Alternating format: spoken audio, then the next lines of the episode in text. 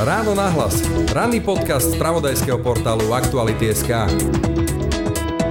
Trochu nás to prinúti k pokore. Ste uvedomiť si, že nie sme až takí všemohúci a vševedúci, ako sme si mysleli, ale že sú veci, ktoré nás presahujú a nemusí to byť len Boh a osud, ale úplne jednoduchá mikroskopická častica, ktorá položí na kolena celý svet. Takže to, že sme si mysleli, že lietame na mesiac, chystáme sa letieť na Mars, ale nevieme spraviť poriadok tu na Zemi, si to upratať, aby sme mohli žiť bez strachu, to je dosť desivé. Žili sme si ako v bavlnke a ani sme si to neuvedomovali. Snáď nás táto doba naučí pokore, hovorí dlhoročný záchranár a kapacita v odbore urgentnej medicíny Viliam Dobiáš. Tak ako ľudia negujú dnes vírus a opatrenia, ktoré proti nákaze sú objektívne účinné, tak už rokuce na Slovensku ľudia negujú civilizačné ochorenia, alebo teda možnosť zabrániť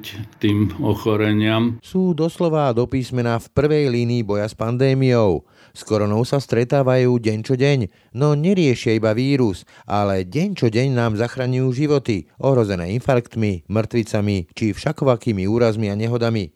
Sú však už veľmi unavení, no a navyše je ich primálo. Tých 1500 chýbalo už pred nejakými 2-3 rokmi a teraz sa to len zvýraznilo, takže aj preto niektorí ľudia reagujú na riziko infekcie citlivejšie ako na nejaké iné rizika, pretože sú unavení z nekonečného množstva nadčasov. Ako bežne sa stáva, že niekto je v službe a nepríde mu výmena, alebo 2 hodiny predtým zavolajú, že bol som na teste, som pozitívny, som v karanténe. Aké je to deň čo deň vyrážať k ľuďom bojujúcim doslova o holý život? A ako náš zdravotnícky systém rozvrátila korona? Čo pre ľudí v sanitkách zmenila táto pandémia? A ako je možné, že i dnes, keď korona siaha priamo medzi našich blízkych, sa nájdu ľudia, čo ju popierajú? A ako je vlastne pripravený tento zdravotnícky systém na záchranu našich životov, a to v dobe pandémie? V Ráno nahlas na to odpovie záchranár a doktor urgentnej medicíny Viliam Dobiáš. Pekný deň vám želá Braňo Pšinský. Počúvate podcast Ráno nahlas. Pri mikrofóne vítam Viliama Dobiáša, záchranára, viceprezidenta Slovenskej spoločnosti pre urgentnú medicínu a prezidenta Slovenského červeného kríža. Dobrý deň. Dobrý deň, ďakujem za pozvanie. Keď sme sa rozprávali pred týmto rozhovorom, tak si mi povedali, že už zajtra zase idete do služby, takže ste v prvej línii. Máte strach? Nie, ako rešpekt, áno, ale ako už som zažil všeličo, aj revolver na rebrách, aj nožik pri chrbte, ako bez teda zapichnutia, ale... Vy máte prvú líniu vlastne celý život. Dá sa povedať tak, áno, je to okrem povolania, je to niekedy aj adrenalinový šport. Ocitujem vás zo sociálnej siete, že od začiatku tohto roka som zažil ľudí, ktorí sa pri plnom vedomí dusili. Poznal som smrť i v očiach a napriek možnosti mechanickej plúcnej ventilácie viem, že po napojení prežijú najviac 2 z 10. Zažil som neúspešnú resuscitáciu zdravého 25-ročného, ktorý bol 2 týždne ako pozitívne liečený v nemocnici a zomrel doma 2 hodiny po prepustení. To je asi dnešná realita. Je to tak, ale v podstate to začína už od jary minulého roku. Len teraz ku koncu 2020 a začiatkom tohto sa to ešte zvýraznilo a je tých pacientov viac v každej službe, ako bývalo ešte poďme pred 3 mesiacmi. Ako je tam vidieť evidentne nárast. Čo je to viac? No... Ako v každej službe je to inak, takže nedá sa len rozpätie povedať, ale keď povedzme v lete minulého roku sme mali jedného infekčného povedzme v službe, tak raz za 3 dní, tak teraz máme aj 2-3 v jednej službe. Čiže každodenne? Áno. Únava, vyčerpanosť, frustrácie, to sa opakuje, keď čítam rozhovory s záchranármi, s lekármi, sestričkami. Ste už na hranici? Každý to vníma inak, ako sú povahy citlivejšie. sú ľudia, ktorí nezažili treba ešte desiatky rokov pracovať na zachránke. Každý to znáša individuálne. Ja mám tú výhodu, že už nemám rodičov a deti už žijú samostatne, takže sme sami dvaja s manželkou, čiže také obavy, že donesiem niečo zo služby a nakazím celú širokú rodinu, už sú u mňa nižšie ako u niektorých, ktorí majú ešte starých rodičov a majú aj malé deti. Ale v každom prípade je tá situácia náročnejšia, pretože tým, že prichádzame často do kontaktu, tak aj tých infikovaných záchranárov je viac a nevždy sa dá chrániť. Keď viem dopredu, že mám nahláseného pacienta cez operačné stredisko, že je pozitívny a nie je to akutný stav, myslím, že bezprostredne, že rozhodujú minúty, tak sa obliekame do tých ochranných oblekov, tie známe biele overaly plus dvoje rukavice, štíty, masky a tak ďalej. Tá procedúra zaberie tak 10-15 minút. Keď ale máme nahlásenú poruchu vedomia alebo pacienta, ktorý nedýcha, tak nie je čas sa obliekať, proste musíme ísť okamžite. Čiže vlastne vy sa obetovávate možnosť nakazenia, aby ste zachránili toho človeka. Chápem to správne? No áno, ale ako obeta je vznešené slovo, ale proste každý, kto robí v záchrannej službe, tak to má nastavené vlastne keď začne študovať urgentnú zdravotnú starostlivosť na vysokej škole ako záchranára a začína chodiť do služieb v rámci praktických cvičení počas školy, tak vidí, že keď príde príkaz na výjazd, tak do 2 minút je celá posádka v aute v pohybe smerom k pacientovi. Takže to sú také návyky, nad ktorými sa nerozmýšľa. Čiže keď mám nahlásené, že stav pacienta je kritický alebo naliehavý, tak nikoho ani nenapadne sa obliekať, lebo proste do 2 minút už musíme byť na ceste. A to sa inak mimochodom nezmenilo, ten limit 2 minúty, lebo sám ste mi teraz povedali 10-15 minút sa obliekam, to sa tam nezmestí. No nie, preto hovorím, že keď máme z operačného strediska nahlásené, že je pacient pozitívny a nie je akutný v zmysle, že hrozí omeškanie v priebehu pár minút, tak sa obliekame a chránime sa. Ale keď je nahlásený akutný stav, väčšinou ani ten operátor v tom krátkom rozhovore s volajúcim nestihne identifikovať nejakú možnosť nakazenia a testy a podobne, pretože ľudia sú veľmi nervóznejší ešte ako inokedy, takže niekedy považujú za zbytočné zdržiavanie zo strany operátora, aj keď sa pýta na mesto, z ktorého volajú, aby získal adresu, pretože niekto nahlasí Štefaniková ulica, okamžite prídite, pošlite doktora a tak, a pritom Štefaniková ulica je pomaly v každej dedinke, ktorá má viac ako 500 obyvateľov, takže nevždy sa to dá zistiť. Samozrejme, že tí operátori sa snažia si chrániť posádky, pretože by to mohlo celé skolabovať, ale nevždy sa to dá, a keď je to niekedy aj známe, ale je to akutný pacient, tak proste život má prednosť pred nejakou možnosťou nakazenia sa. No samozrejme, že aj v takomto prípade dodržiavame nejaké opatrenia, to znamená, že ide najprv jeden člen posádky, ako v krátkom kontakte zmeria teplotu, zistí situáciu. Robí test? No na začiatku, keď je to akutný pacient, tak len zisťuje situáciu, a keď je to teda nenáhly stav alebo kritický, tak tí ďalší členovia posádky sa oblečú vonku, až potom idú k pacientovi. Keď je to náhly stav, tak riešime situáciu. Samozrejme, že odoberáme aj výtery, robíme testy, ale samozrejme, že ten výsledok toho testu je až najskôr za nejakých 7 minút sa to začína rysovať, ten prúžok pozitívny. Čiže tam sa vlastne bije tá nevyhnutnosť rýchlej záchrany v prípade naozaj urgentných prípadov s tým testovaním na COVID? Nebije sa, záchrana života v akutnej situácii má prednosť pred ochranou posádky. Takže... Mimochodom, sú ľudia v tomto zodpovední, že keď majú pozitívny výsledok testu, že to hlásia, alebo im je to v zásade jedno, že môžu riskovať tie posádky? Väčšinou asi hlásia, alebo teda aspoň pripustia nejaké, že tá možnosť by bola. Potom je čas ľudí, ktorí to zámerne zamlčí, lebo majú obavy, že keby povedali, že niekto bol včera pozitívne testovaný, tak by tá záchranka neprišla, čo je hlúpo. Fakt? No, myslia si to. A druhá vec je, že to proste, že sú tak jednoduchí, alebo majú pocit, že nikde s nikým neboli v kontakte a ako bežne si človek neuvedomuje, že to môže chytiť teoreticky aj v obchode. Áno, samozrejme, ako vzdialenosť menej ako 2 metre a dlhší kontakt ako 15 minút je rizikový, ale teoreticky aj 3 metre a pol minúty môže byť ako momentom nakazenia sa. To sú tie cesty Božie nevyspytateľné. Mimochodom, vrátim sa k tomu vášmu citátu. Zažil som neúspešnú resuscitáciu zdravého 25-ročného človeka, ktorý bol 2 týždne ako pozitívne liečený a zomrel 2 hodiny po prepustení. Hovorili ste, že zažili ste už naozaj všeličo, ale takéto niečo, že naozaj ten vírus si vyberá, koho len chce. A odchádzajú aj zdraví, mladí ľudia, ktorí športujú dokonca alebo podobne. Nedesí vás to?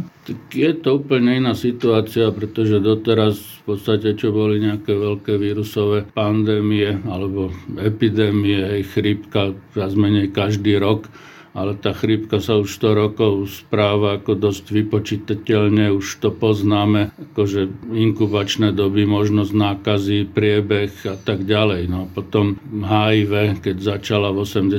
rokoch, tak tiež to bol postrach, ale potom sa zistilo, že teda ako prednostne alebo sú rizikovejšie určité skupiny obyvateľstva a tá prevencia bola v celku jednoduchá. Tak to ľudia akceptovali. No napriek tomu ešte dnes je to rozšírená infekcia. No potom boli akože SARS, MERS pred 10 rokmi, tak to sme brali tak, akože však keď sa neboskávam s ťavou, tak nedostanem MERS. Prečo by som sa chránil? Našťastie tieto epidémie vykapali v podstate same od seba relatívne rýchlo. No a teraz tento koronavírus, ako dlho to trvá, mutuje to, správa sa absolútne nevyspytateľne, čo sa týka možnosti nákazy. Hej, najprv bolo, že starý, chorý, tlstý, s vysokým tlakom, ale dnes už ani to neplatí, takže je zatiaľ absolútne nečitateľný aj pre odborníkov, ktorí sa s vírusmi zaoberajú celý profesionálny život. No. A samozrejme, ľudia, keď vycítia, že odborníci, ktorí o vírusoch niečo vedia, aj, lebo sa tomu celý život venujú, ale pri tomto novom víruse tiež ešte nemajú dosť údajov na to, aby mohli povedať nejaké jednoznačné závery, tak vycítia tam tú neistotu a potom sa to snažia samozrejme doplniť svojim malým googlovským mozočkom. No bohužiaľ, nielen tí bežní ľudia, ale aktuálne nedávno som videl rozhovor s bývalým českým prezidentom Václavom Klausom, ktorý o tom rozprával ako o chrípke a že sa to preháňa a že väčšie ohrozenie je tých našich slobôd a rúška a demonstratívne nenosí to rúško. Ako sa na to vy pozeráte ako odborník na takéto zľahčovanie alebo porovnávanie s chrípkou? Aj u nás to je pomerne častý leitmotív. Aj mnohí lekári zľahčujú ten priebeh a podceňujú tie opatrenia, ktoré sú v celku jednoduché. Je to zaujímavý úkaz, lebo na jednej strane zdravotníctvo ako celok nemá nejakú veľkú dôveru obyvateľstva u nás. Ľudia pochybujú, keď majú ísť do nemocnice, tak idú viac menej s obavami a čo mi tam vyvedú a čo spravia zle, ako mi ublížia. A na druhej strane, keď akýkoľvek človek, ktorý má nejaké písmenka pred menom, niečo povie, aj keď je to totálna hlúposť, tak tomu všetci veria. Takže na jednej strane nedôvera, na druhej strane až bezhraničná dôvera. A neštve vás to ako človeka, ktorý naozaj deň čo deň to rieši, riskuje vlastné zdravie, keď číta všetky tie alebo počúva všetky tie úvahy o tom, že to je celé vymyslené, že je to nejaké spiknutie farmafíriem a podobne?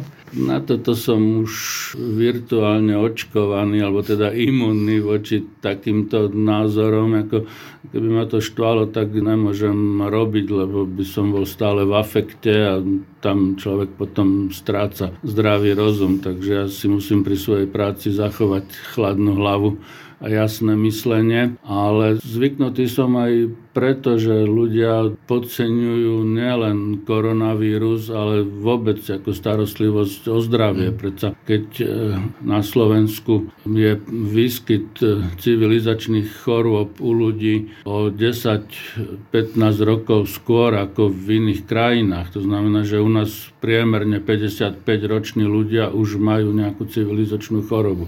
To znamená cukrovku, vysoký tlak, ischemickú chorobu srdca. A vo Švédsku je to až vo veku okolo 67 rokov a viac, napríklad. Takže ľudia u nás si ničia zdravie v podstate od mladosti. Nedodržiavajú nejakých 5-6 normálnych zásad zdravého spôsobu života a nikoho to nejako nemrzí, alebo len sa o tom rozpráva, že by bolo treba niečo spraviť a zdravé potraviny a podobne. Tých návodov, čo robiť, aby človek nedostal porážku alebo infarkt 55-ročný, ale treba za 70-ročný. Ako návodov je dosť, ale ľudia... Že proste pijem, fajčím, prežieram sa, potom v nemocnici ma dáte dokopy, hej? No tak asi áno, že ja budem robiť to, čo mám pocit, že mi robí dobre, alebo mám rád.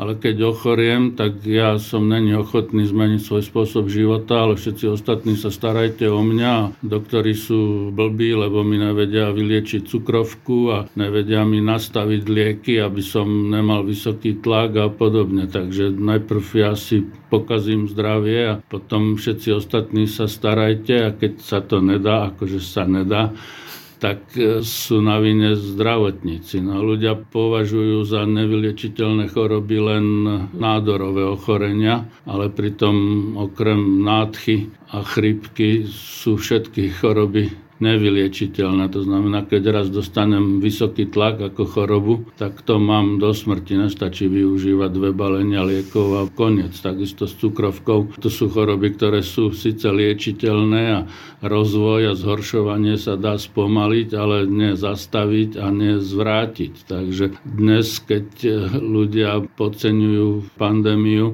vrátane všetkých možných jednoduchých opatrení, aby sme to zmiernili a zabránili množstvu nákaz, tak je to vlastne len pokračovanie toho trendu, ktorý proste celé ľudstvo pestuje už roky. Ste tá prvá línia, ale tá prvá línia redne. Aj kvôli tomu, že posádky vypadávajú kvôli karanténe. A vy ste už na jeseň hovorili, že tu chýba okolo 1500 záchranárov. Miesto 3000, ktoré by sme mali mať, máme len 2000. Teraz to bude ešte horšie. Asi. No, už to je horšie, pretože tých 1500 chýbalo už pred nejakými 2-3 rokmi a teraz sa to len zvýraznilo. Takže aj preto niektorí ľudia reagujú na riziko infekcie citlivejšie ako na nejaké iné rizika, pretože sú unavení z nekonečného množstva nadčasov. Sú unavení z toho, že prakticky je zákaz dovoleniek a proste nie sú žiadne kongresy, ľudia sú len v robote a ako bežne sa stáva, že niekto je v službe a nepríde mu výmena, alebo 2 hodiny predtým zavolajú, že bol som na teste, som pozitívny, som v karanténe. Takže ľudia teraz majú okrem bežného rozpisu služieb na mesiac dopredu aj vysokú pravdepodobnosť, že ešte nejaké 3, 4, 5 služieb aj viac vyfasujú úplne neplánovane, nečakane, čiže trpí aj rodinný život. Ale povedzme, že aj 24-ky, že jednoducho vypadne kolega, čiže ťahá ďalšiu 12. My sme akože non-stop prevádzka, záchranná služba. To znamená, že ako v drvivej väčšine prípadov, keď je koniec smeny, tak 15-30 minút pred koncom smeny mi príde výmena, ale ako za bežnej prevádzky sa stane možno raz za rok, že ja neviem, niekto dostane defekt cestou do práce o 6 ráno a príde trochu neskôr a podobne, ale teraz sa stáva sa častejšie, že nepríde výmena, lebo pozitivita, takže ten človek musí pokračovať. Kým nemám fyzickú výmenu, nemôžem odísť z práce. To je tiež taká zásada, o ktorej sa nediskutuje. Dobre, ale rozmýšľam nad tým, že keď je človek unavený, preťažený, ťahá tú ďalšiu 12-ku, tak môže chybovať. A chybovať v týchto prípadoch môže byť až fatálne. Môže chybovať samozrejme, ale zase máme tú výhodu, že v podstate každý výjazd je nejakým spôsobom trochu stresová situácia, pretože ja viem len treba z nejakej ťažkosti, niekedy viem približne vek a pohlavie, ale niekedy neviem vôbec nič o tom pacientovi, proste prídem na miesto a v priebehu pár sekúnd sa musím zorientovať a to môže byť malé dieťa, to môže byť stará žena, muž v strednom veku. Bezvedomie u malých detí je iné ako bezvedomie v dospelosti, takže bežne to človek nejak ako mimoriadny stres nepociťuje, ale proste tie hormóny v tele, adrenalín, noradrenalín, kortikoidy, všetky tie stresové hormóny pracujú a tá hladina sa zvyšuje, čiže my sme na to trénovaní. A dá sa takto ťahať do nekonečna? Do nekonečna nie, ale to je dobrá otázka, že či sa to dá vydržať pol roka, rok a pol. Ako sú povolania, ktoré pracujú v strese celý pracovný život, ja neviem, 30-40 rokov. Toto je druhá vlna, už sa hovorí o tretej vlne a že bude ešte horšia, niekedy na jar. Rozmýšľam, že dokedy to tí zdravotníci ešte vydržia? Vydržia. Čím stresovejšia špecializácia alebo pracovné zaradenie, tým je ten človek viac trénovaný. To je jak s otužovaním. Ano, keď sa otužujem pravidelne a príde nejaké ochladenie a ja už mám 3 mesiace tréningu, treba zase skončilo leto, v septembri sa začínam otužovať, tak v decembri ma nič neprekvapí. Keď sa neotužujem a v decembri príde náhle ochladenie, tak dostanem, ochoriem, teploty, prechladnutie a tak ďalej. Takže v podstate ten tréning, tak ako je silový tréning v posilňovni s činkami a neviem s čím, tak takisto je tréning na stresy. A ako, samozrejme, že sa môže stať, že to proste človek nezvládne a proste zrúti sa náhle, alebo teda ako ochorie. Väčšinou psychická záťaž sa prejavuje telesnými ochoreniami, takže ten človek potom vypadne, ale zas keď je trénovaný a je ten stres aj dlhodobý, ale viem, že mám na to ako mentálne, odborne aj fyzicky, aby som to zvládol, tak pôsobí to len povzbudzujúco. To je niečo také, ak to správne chápem, že keď to veľmi zvulgarizujem, že sa akoby veziete na nejaké vlne adrenalínu v tých chvíľach? Určite áno, ale tá chvíľa trvá už, ja neviem, 3-4 roka. Keď sa vrátim k tomu covidu, hovorí sa o tom menej, ale hovorí sa aj o tom, že vlastne tým vyblokovaním nemocníc sa nedostáva starostlivosti tým ochoreniam ostatným. Stretávate sa s tým na tých výjazdoch, že mnoho prípadov by nemuselo skončiť tak, ako končí pri tých výjazdoch, s ktorými sa stretnete, keby, povedzme, v tých nemocnicách sa im dostalo tej pravidelnej starostlivosti, ktorá sa im nedostáva, lebo sú vyblokované? Stretávam sa s tým v podstate nepriamo, lebo jednak ľudia treba boja sa ísť na vyšetrenie do nemocnice a podobne, aby vedia, že v tých zdravotníckych zariadeniach je vyššia koncentrácia pacientov, ktorí sú infekční, pozitívni, takže sa tam boja ísť. No, druhá vec je, že boja sa aj zdravotníci, takže nie všetky služby sú dostupné. Už v minulosti boli čakacie doby aj k obvodnému lekárovi týždeň, na CTčko 3 mesiace, k nejakému špecialistovi, či to je gastroenterolog, kardiolog, niekedy aj 3 mesiace, pol roka a tak. Teraz všetci tí zdravotníci, vlastne kto má ruky a nohy, tak robí viac, pretože sú preraďovaní na covidové oddelenia. Čiže tie čakačky sa naťahujú?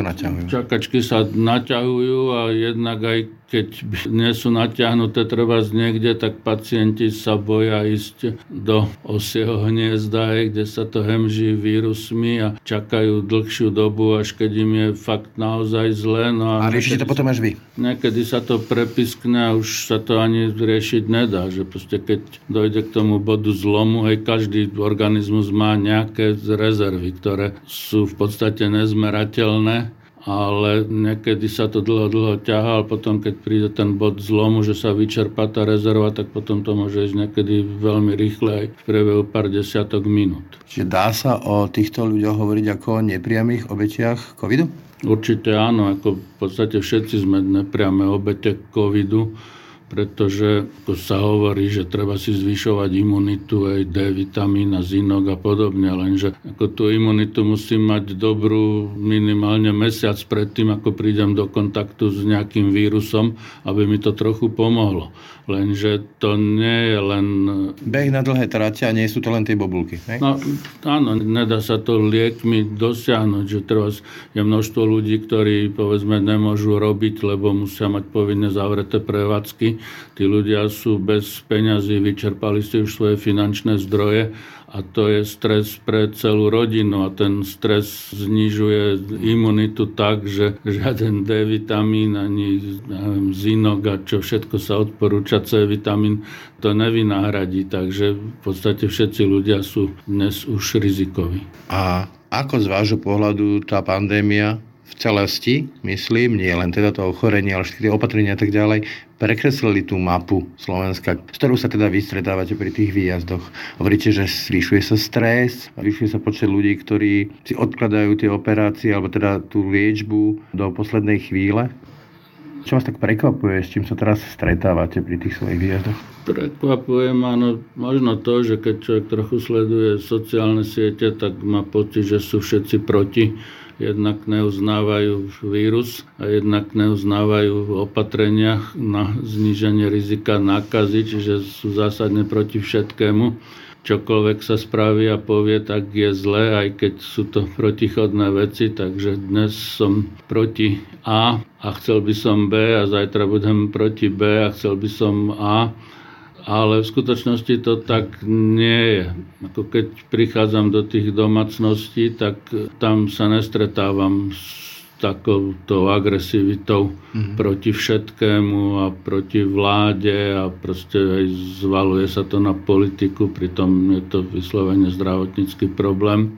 Takže prichádzame do prostredia, kde ľudia nás čakajú a majú všetci, ktorí sú v domácnosti, povedzme, rúšky na tvári a keď náhodou nemajú, tak len povieme, že buďte takí dobrí a okamžite lietajú a trhajú sa, aby si to rúško nasadili, čakajú nás s otvoreným oknom v miestnosti, kde je pacient a tak. Takže na jednej strane je taká nejaká bublina.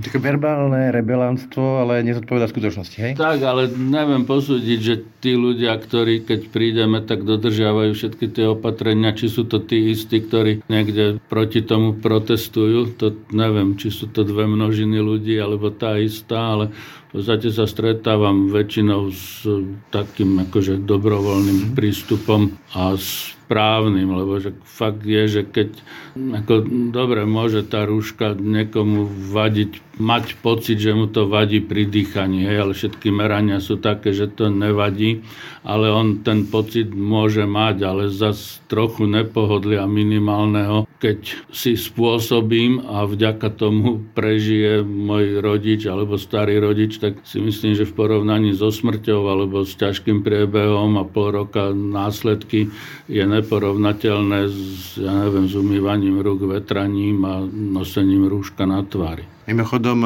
zabíja nás ľahostan k sebe a ostatným, to je názov vašej knihy.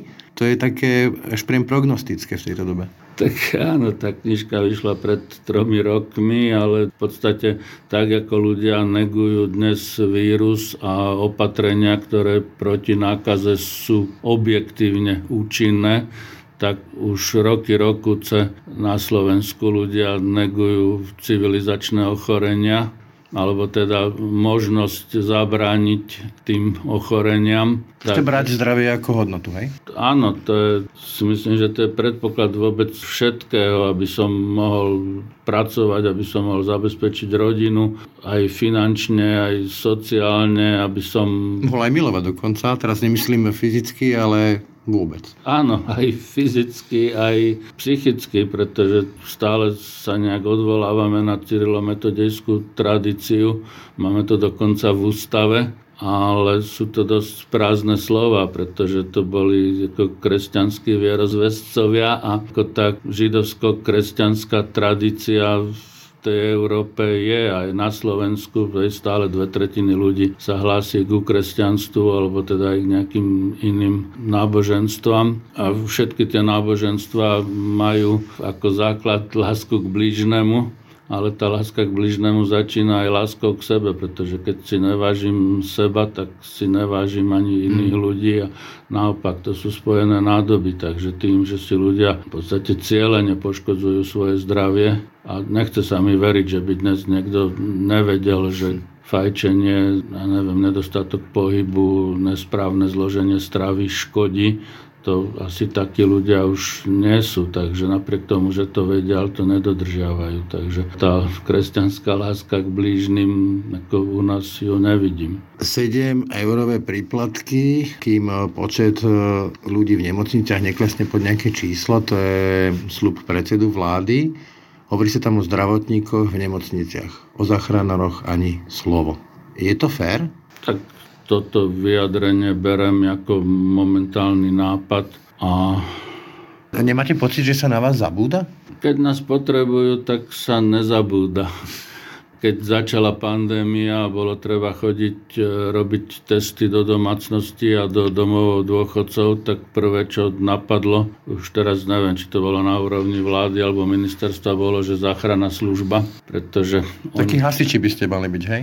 Tak, no však nakoniec potom to skončilo u hasičov, keď zistili, že záchranná služba, akože áno, akože odborne, to nie je problém, ale ako záchranná služba je na život ohrozujúce stavy a nie na to, aby chodila strkať do nosa, do krku paličky s vatou na konci. Áno, nie, že by sme to nevedeli, nechceli, ale... Budete chýbať tam, kde treba zachraňovať životy. Presne tak, a kde sme nenahraditeľní. Áno, kdežto pri tých paličkách v nose nahraditeľní sme. Takže vtedy bola záchranná služba ako veľmi... Ako nikto na nás nezabudol, boli sme prví, na koho si spomenuli. Keď je práca, ale ja sa pýtam, či sa nezabúda, keď je pláca. Tak... Áno, no určite, ako si myslím, že zdravotníckí záchranári by kľudne mohli zarábať 2-3 násobok priemeru v národnom hospodárstve vzhľadom na tú prácu, čo robia. A na druhej strane treba povedať, že v posledných 2-3 rokoch sa to ako zo zákona zvyšuje. Viete, rozmýšľam nad tým, že už, čo som počul, sem chodia ľudia z Nemecka, z Rakúska loviť zdravotníkov, lekárov, sestričky.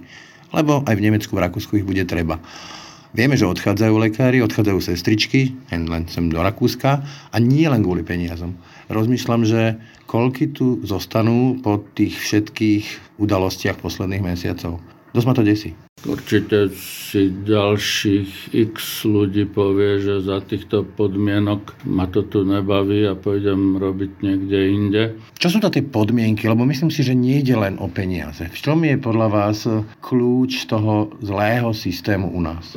Nie je to celý zdravotnícky systém, nie sú pravidlá napríklad.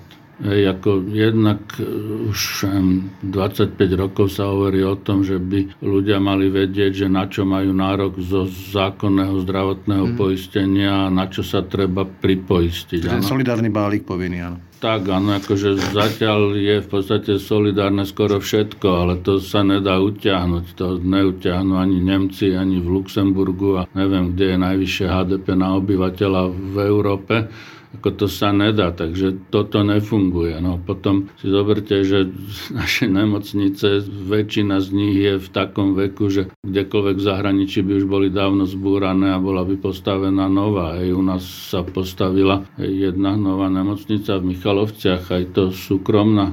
A teraz sa stavia druhá súkromná a čo? Razochy sa búrajú a búrajú. Že možno v Martine sa začne stavať univerzitná nemocnica, ale to je len v úvahách. Ano, čiže... A myslíte si, že pandémia, prístup ľudí, aj politikov a vôbec systému zmení ten pohľad na hodnotu zdravotníctva, hodnotu toho, čo znamená dobré zdravotníctvo? Tak tajne dúfam, že áno. Ale skôr si myslím, že len medzi obyvateľstvom a nie v rámci tej politiky v tom najširšom slova zmysle, pretože zdravotníctvo v podstate bez nejakých mimoriadnych opatrení alebo teda zmien, naposledy možno v roku 2004-2005, keď vznikli niektoré nové zdravotnícke zákony a vznikli niektoré inštitúcie a trochu bola snaha vniesť do toho nejaký systém, ale potom to skončilo a vtedy sa zase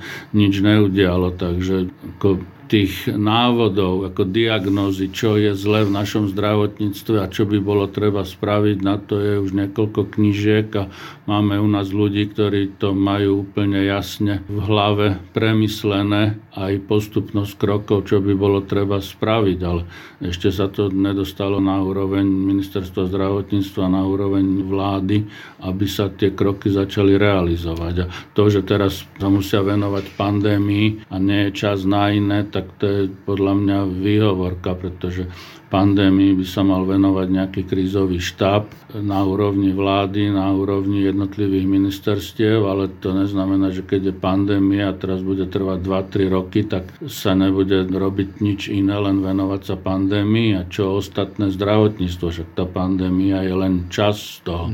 To, že plní nemocnice a zamestnáva množstvo ľudí vyslovene s nadštandardnou efektivitou, alebo teda množstvami kvantitatívne nepomerne viac ako roky predtým, to nie je ospravedlnenie, aby sa nerobilo nič iné. A nerobí sa podľa vás teda nič? No neviem o tom, že by sa niečo robilo, aj sem tam nejaký výkrik s tmy sa objaví, že chceli by sme toto, tamto, ale ako mám pocit, že na to nie je kapacita. A čo sa týka starostlivosti technickej, prostriedkov a tak ďalej, viem, že pri tej prvej vlne, ešte na jar, ktorá nás prekvapila objektívne, boli problémy, napríklad tie ochranné obleky. Čo ma ale šokovalo, bolo, že podľa ministerstva si to záchranky napríklad majú riešiť sami, majú si to platiť sami, majú si to kupovať sami.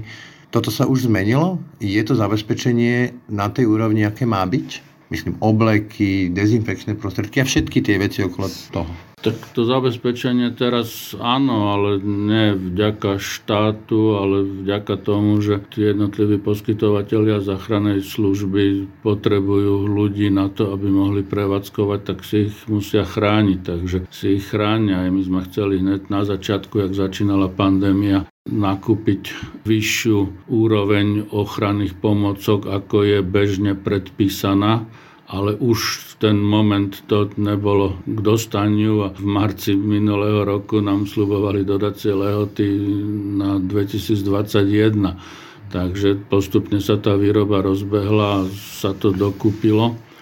Ale neviem teda, ako je to u štátnych poskytovateľov, ale súkromní si to kupujú sami, pritom tie rozpočty sa nezvýšili. Čiže štát to hodil na ľudí? No, ani by som nepovedal, že hodí, lebo hodiť niečo už je trochu aktívny výkon, áno.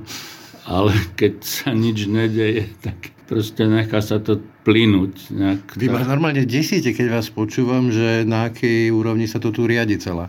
Nerad by som sa vyslovoval k tomuto riadeniu a komentoval to, pretože nemám rád, keď sa o záchrankách vyjadrujú ľudia, ktorí záchranku poznajú len tak, že to sú tie pomalované sanitky, čo jazdia po ceste, ale v živote to nevideli znútra, neboli ani pacientom záchrannej služby, takže ja sa tiež nevyjadrujem k veciam, ktoré dnes sú v rámci mojej špecializácie, ale čo sa týka záchrannej služby, tak je množstvo ľudí, ktorí sú mienkotvorní v rámci systému a majú predstavy, čo by sa dalo spraviť, zlepšiť a tak. Nie, že by ten systém bol zlý, ako stále sme porovnateľní s Európou, s najvyspelejšími krajinami, aj čo sa týka vzdelania, vybavenia a proste celkového systému, ale ako bolo by čo zlepšovať. Sú ľudia, ktorí vedia aj čo a ako, ale nie sú to ľudia na tej úrovni, ktorí majú kompetenciu povedať, že takto to bude. Ani mi nenapadlo uvažovať, či očkovanie je áno alebo nie. Stojím v rade, pretože nie len ja chcem byť odolný, ale nechcem nakaziť mojich pacientov, ani rodinu a študentov. To sú vaše slova opäť do sociálnej siete. Čiže vy jednoznačne ste priaznivcom očkovania v krajine, kde stále to tak pol na pol, čo viem. Od polovice 18. storočia, keď začala prvá vakcinácia proti kiahňam, tak všetky vírusové ochorenia sa podarilo zlikvidovať alebo udržať na úzde len očkovaním. Ako sú niektoré lieky, ktorým sa hovorí, že antivirotika, ale ich efekt nie je absolútne jednoznačný tak, ako povedzme antibiotika pri bakteriálnych infekciách. Čiže proti vírusom máme zatiaľ najúčinnejšie nie lieky, ale prevenciu vzniku a to je očkovanie. Takže od niekedy v roku 1720 boli prví ľudia na Slovensku, teda v tom čase Rakúsko-Uhorsko, ale pri Prešove zaočkovaní proti kiahňam prešovským lekárom, meno si nepamätám.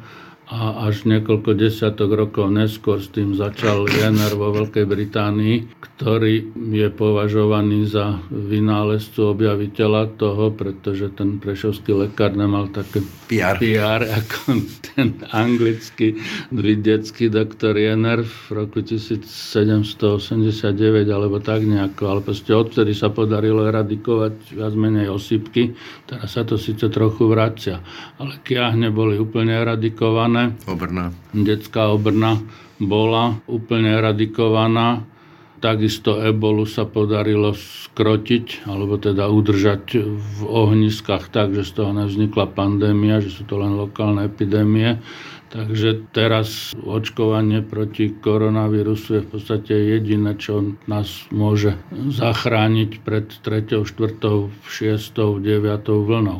Mi tak napadá, keď hovoríte o tom PR anglického doktora, tak zase v tom čase už boli aj také tie karikatúry, kde ľuďom rastú po vakcínách krávské hlavy a podobne, tak ako sa dnes rozpráva o čipovaní. To je len vidno, že ľudstvo sa vyvíja len veľmi pomaly, pretože čo sa očkovania týka, tak tie názory sa za tých 300 rokov nejak moc nezmenili. Čo nás podľa vás naučila táto pandémia? V čom zmenila tento náš svet? A zmenila ho vôbec? No, zmenila ho určite len tým, že to tak stručne definujem, že vlastne sme sa vrátili do socializmu. Nemôžeme nikam cestovať, pred obchodom stojíme v rade, polícia nás stráži, či nejdeme k nejakým objektom, ktoré sú štátne tajomstvo a podobne. Takže ako pre mňa, ktorý som polovicu života prežil v socializme, to nie je až taká nejaká zásadná zmena. Ale povedzme, že vnútorne, vy ste aj sa hlasíte tak ku kresťanstvu. Videli sme, že v tej prvej vlne tam bola veľká miera solidarity, tam sa nosili penzistom potraviny, šli sa rúška, vy ste to tiež zažili ako záchranári, štíty sa tlačili 3D od dobrovoľníkov. Teraz naopak rastie v ľuďoch stále viac frustrácia a hnev. Tá výpomoc ako starším a susedom a priateľom a tak to myslím funguje stále bez prerušenia. Len samozrejme, že tá menšina, ktorá je proti všetkému, tak je hlučná a vyzerá to potom, že ich je o mnoho viac, ale dúfam, že to ľudstvo sa každý z nás by sa mal poučiť v tom zmysle, aby sme si uvedomili, že sme žili v absolútnom luxuse. To sme si asi neuvedomovali. Hej. Proste aj to nie je samozrejme, hej? Aj ľudia, ktorí povedzme žili len z minimálnej mzdy, ale si mohli kupovať úplne iné veci, také, o ktorých by pred revolúciou nemohli ani snívať. Takže teraz, keď sa trochu uskromníme z donútenia, tak možno nás to v tej skromnosti udrží trochu dlhšie, že si budeme viac vážiť tie statky, ktoré sú luxusné, ktoré máme. Na Slovensku ľudia, ktorí nemajú minimálne nejakých 75 rokov, tak si trebárs nepamätajú vojnu. Ale keď sa v rámci červenokrížskych stretnutí medzinárodných sa stretávam s kolegami a priateľmi z Európy, ktorí žijú o 400 kilometrov ďalej, Chorvátsko a tak ďalej, Slovinsko, Srbsko. A stretávam sa s 25-30 ročnými ľuďmi, ktorým zastrelili rodičov, súrodencov, ktorí zažili vojnu, bombardovanie, požiare, zbúrané rodinné domy. A sú to mladí ľudia, ktorí povedzme teraz končia vysoké školy a tak si človek uvedomí, že vlastne v jakej bavlnke sme žili a bez toho, aby sme si to nejako vážili. Takže toto snáď nám pomôže sa trochu uskromniť, trochu nás to prinúti k pokore v tom zmysle nie ako servilnosť, ale ste uvedomiť si, že nie sme až takí všemohúci a vševedúci, ako sme si mysleli, ale že sú veci, ktoré nás presahujú a nemusí to byť len Boh a osud, ale úplne jednoduchá mikroskopická častica, ktorá položí na kolena celý svet. Takže to, že sme si mysleli, že lietame na mesiac, chystáme sa letieť na Mars, ale nevieme spraviť poriadok tu na Zemi, si to upratať, aby sme mohli žiť bez strachu. To je dosť desivé, takže snáď to povedie k tomu, že ľudstvo zmúdrie. Ale zas, tak ako po očkovaní v 18. storočí ľuďom rástli rohy, lebo to boli kravské kiáne, tak keď ma chytá depresia z tých názorov, ktoré sú dnes a vôbec ako z celého spôsobu života, si prečítam nejakú historickú knižku a mi to dodá optimizmus, lebo si poviem, však to není hrôza dnes, toto bolo vždy aj pred 2000, aj pred 4000 rokmi, že tí ľudia boli viac menej rovnakí, takže paradoxne, ale tak ma to trochu upokojuje. Toľko Viliam Dobiáš, bol mi potešením, ďakujem za rozhovor. Ďakujem za pozvanie, aj mne bolo potešením s vami diskutovať. Ráno nahlas, ranný podcast spravodajského portálu Aktuality.sk. Tak to už bolo z dnešného Rána nahlas, skutočne všetko. Pekný deň a pokoj v duši praje Braňo Pšinský. Všetky podcasty z spravodajského portálu Aktuality.sk nájdete na Spotify a v ďalších podcastových aplikáciách.